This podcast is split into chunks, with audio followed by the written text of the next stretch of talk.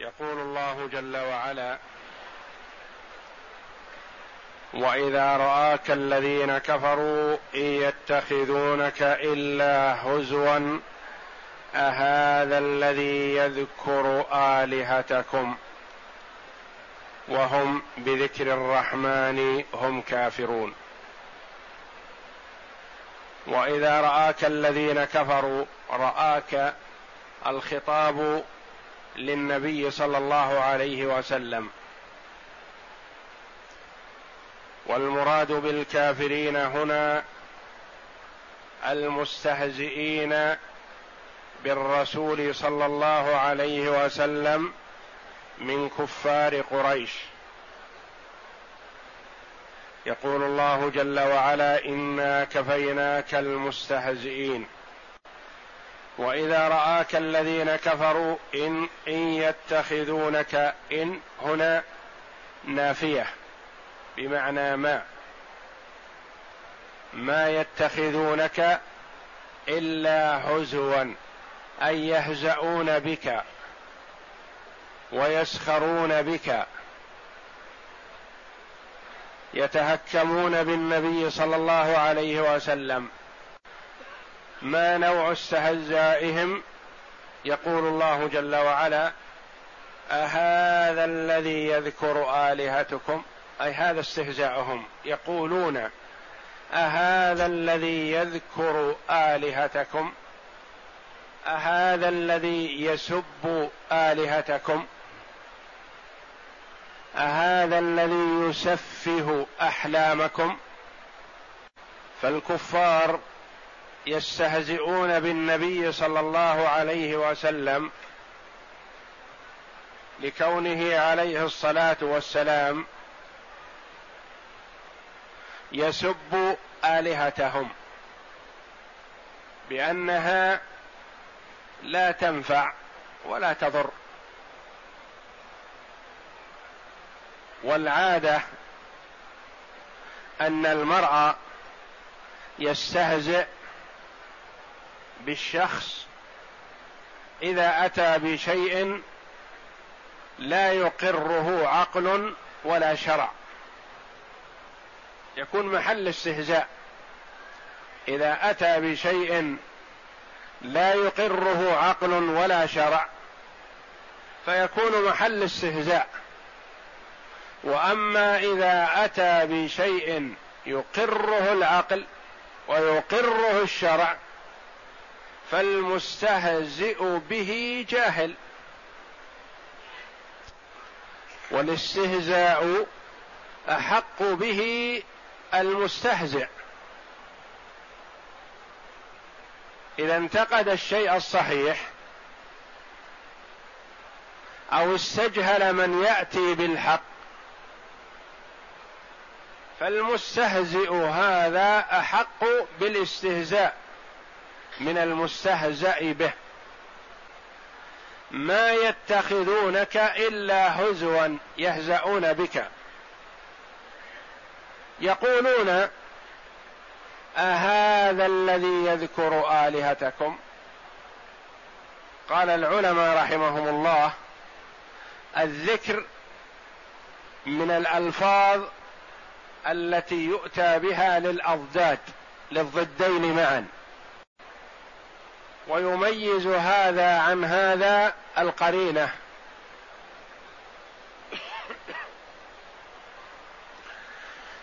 تقول مثلا فلان يذكر الناس.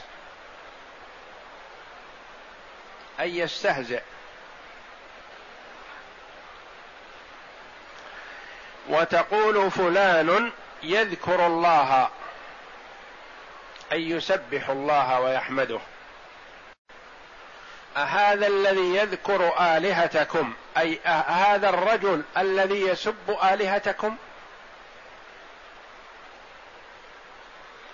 يقول الله جل وعلا وهم بذكر الرحمن هم كافرون. الرحمن جل وعلا الراحم لعباده والمتوليهم برحمته.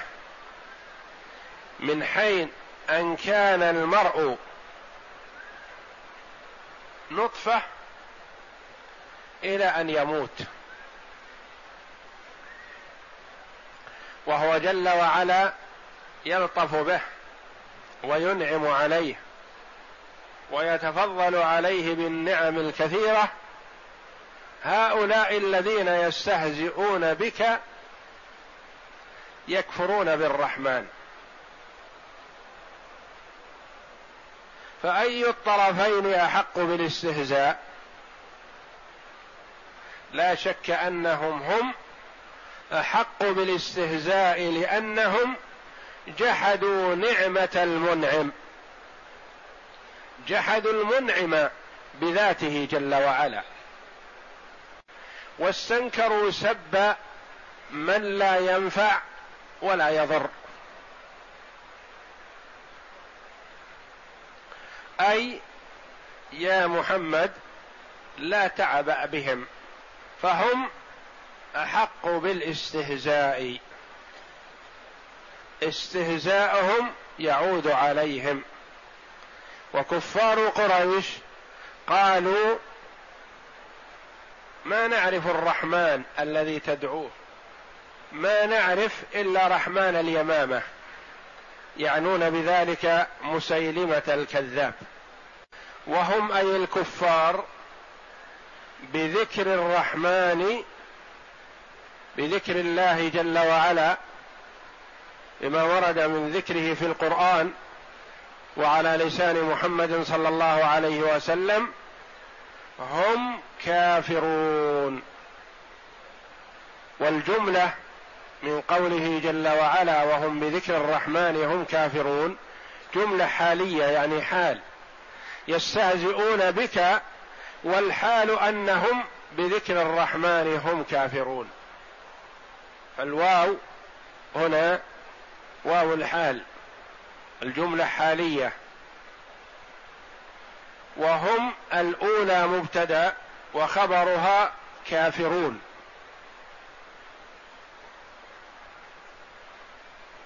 والجار والمجرور متعلق بالخبر. وهم الثانية تأكيد. وهم بذكر الرحمن هم كافرون. خلق الإنسان من عجل. خلق الإنسان من عجل. يقال لمن أعمق في صفة ما خلق من كذا. فالرجل الموصوف بالكذب ولا يعرف عنه إلا الكذب تقول العرب هذا خلق من كذب. وتقول للرجل الموصوف بالكرم ولا حد لكرمه يقولون هذا خلق من كرم. وكذا هنا قوله جل وعلا خلق الإنسان من عجل أي طبعه وصفته العجلة. المؤمن والكافر الإنسان مطلقا. وقيل المراد هنا بالإنسان الكافر. خلق الإنسان من عجل أي طبعه العجلة وكان الإنسان عجولا. المؤمن يستعجل يحب الانتقام من الكافر. والله جل وعلا يمهل ولا يهمل. والكافر من إنكاره للعذاب واستبعاده إياه يستعجله يقول عجل بالعذاب يا محمد. هات ما عندك. وقالوا ربنا عجل لنا قطنا قبل يوم الحساب. ومن العجلة ما قاله النضر ابن الحارث. اللهم إن كان هذا هو الحق من عندك فأرسل علينا حجارة من السماء. أنزل. فأمطر علينا حجارة من السماء أو ائتنا بعذاب أليم. وهذا من جهله وضلاله. وإلا لو عقل لقال اللهم إن كان هذا هو الحق من عندك فاهدنا إليه. خلق الإنسان من عجل يستعجل. يقول الله جل وعلا سأريكم آياتي. قيل المراد بالإنسان هنا الكافر ويعضد ذلك قوله جل وعلا سأريكم آياتي فلا تستعجلون. ستأتيكم نقمتي. وعذابي فلا تستعجلون ذلك لأن له حد محدد سيأتي في وقته ولن تفلتوا منه. أو سأريكم آياتي سأطلعكم وستأتيكم العلامات الدالة على صدق محمد صلى الله عليه وسلم. وعلى نصرتنا إياه. وهو ما حصل للكفار يوم بدر. فلا تستعجلون ذلك فلا تستعجلون لا تستعجلون ذلك لأن له حد محدد. سيأتي في وقته. لن يتقدم عنه ولن يتأخر. لأن الله جل وعلا قدر الأشياء ازلا. ويقولون متى هذا الوعد إن كنتم صادقين. يقول الكفار للمؤمنين متى هذا الوعد الذي تقولونه؟ تتوعدوننا بالساعة قيام الساعة أو تتوعدوننا بالعذاب؟ الدنيوي متى يكون ذلك؟ من باب الاستبعاد للشيء. ويقولون متى هذا الوعد؟ إن كنتم صادقين. إن كنتم صادقين بأن هناك عذاب في الدنيا أو في الآخرة وأن هناك قيام ساعة فمتى يكون ذلك؟ عجلوه ائتوا به. وهذا من كلام الكفار للنبي صلى الله عليه وسلم وللمؤمنين من باب التهكم والسخرية بهم. وسيأتيهم العذاب كما قال الله جل وعلا. يقول الله جل وعلا لو يعلم الذين كفروا حين لا يكفون عن حين لا يكفون عن وجوههم النار ولا عن ظهورهم ولا هم ينصرون.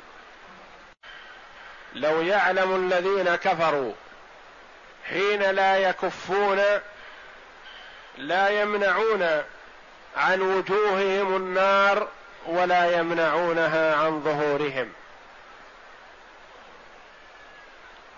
وعبر جل وعلا عن الوجوه والظهور بأن العذاب سيحيط بهم يأتيهم من الأمام ومن الخلف.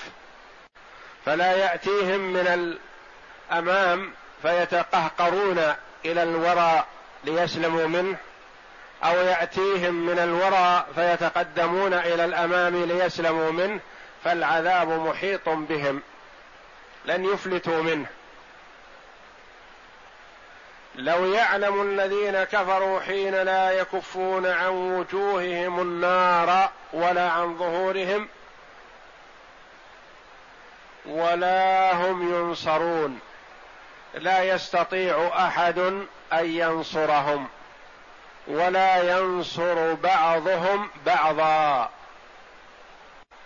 فالأذى الذي يأتي من آدمي لآدمي آخر قد يجد من ينصره قد يجد من ينجيه من العذاب هذا قد يجد من يشفع له قد يجد من يدافع عنه. وأما عذاب عذاب الله جل وعلا إذا جاء فلا راد له. ولا أحد يستطيع نصر المعذب ومنعه من عذاب الله جل وعلا. وهنا لو شرطية وجوابها مفهوم من السياق. لو يعلم الذين كفروا حين لا يكفون عن وجوههم النار ولا عن ظهورهم ولا هم ينصرون لما استعجلوا بالعذاب. لما استعجلوه أو لما طلبوه. لكنهم جاهلون بذلك ولا يعلمون ما سيحيط بهم. يقول الله جل وعلا بل تأتيهم بغتة. الضمير يعود إلى النار المذكورة قبل. لا يكفون عن وجوههم النار. بل تأتيهم بغتة. فجأة فتبهتهم تفاجئهم وتحيرهم. لا يستطيعون هربا ولا تخلصا ولا مدافعة ولا اعتذارا ولا يسمع منهم أي طلب ليسلموا من العذاب. بل تأتيهم بغتة فتبهتهم فلا يستطيعون ردها لا يستطيعون منع العذاب عنهم. لا يستطيعون رد النار. وتأتيهم مفاجئة بسرعة على غفلة وغرة منهم. ولا هم ينظرون أي لا يمهلون. يطلبون الإمهال يطلبون العودة إلى الدنيا. إذا عاينوا الملائكة ملائكة العذاب طلبوا العودة. لعلهم يبقون في الدنيا ليتوبوا. إذا رأوا عذاب جهنم طلبوا العودة إلى الدنيا ليؤمنوا وليصدقوا محمدا صلى الله عليه وسلم ولكن لا يستجاب لطلبهم ذلك ولا ينظرون فلا يمهلون. بل قد أنذروا وبين لهم ووضح لهم الدليل فأعرضوا عنه ولم يقبلوه وبانتقالهم من الدنيا انتهى وقت الاعتذار. ولا ينفع الندم. المرء ينفعه ندمه ما دام في دار المهلة وفي دار العمل. يندم على ما فرط منه ويعزم على أن لا يعود إليه ويقلع عنه فيتوب الله جل وعلا عليه. لكن بعد الممات لا ينفع ندم ولا ينفع اعتذار ولا ينفع طلب مهله. ففي هذه الآيات الكريمة بيان لحال الكفار مع النبي صلى الله عليه وسلم وأن من صفتهم وطبعهم الاستهزاء والسخرية بهم وهم أحق بذلك. لأنه عليه الصلاة والسلام جاءهم بالخير والرحمة والسعادة وفوز الدنيا والآخرة لمن قبل منه. ومع ذلك هم يستهزئون به ويسخرون منه وهم سخروا به لأنه سب آلهتهم التي تستحق السب. وسفه احلامهم الذين يستحقون التسفيه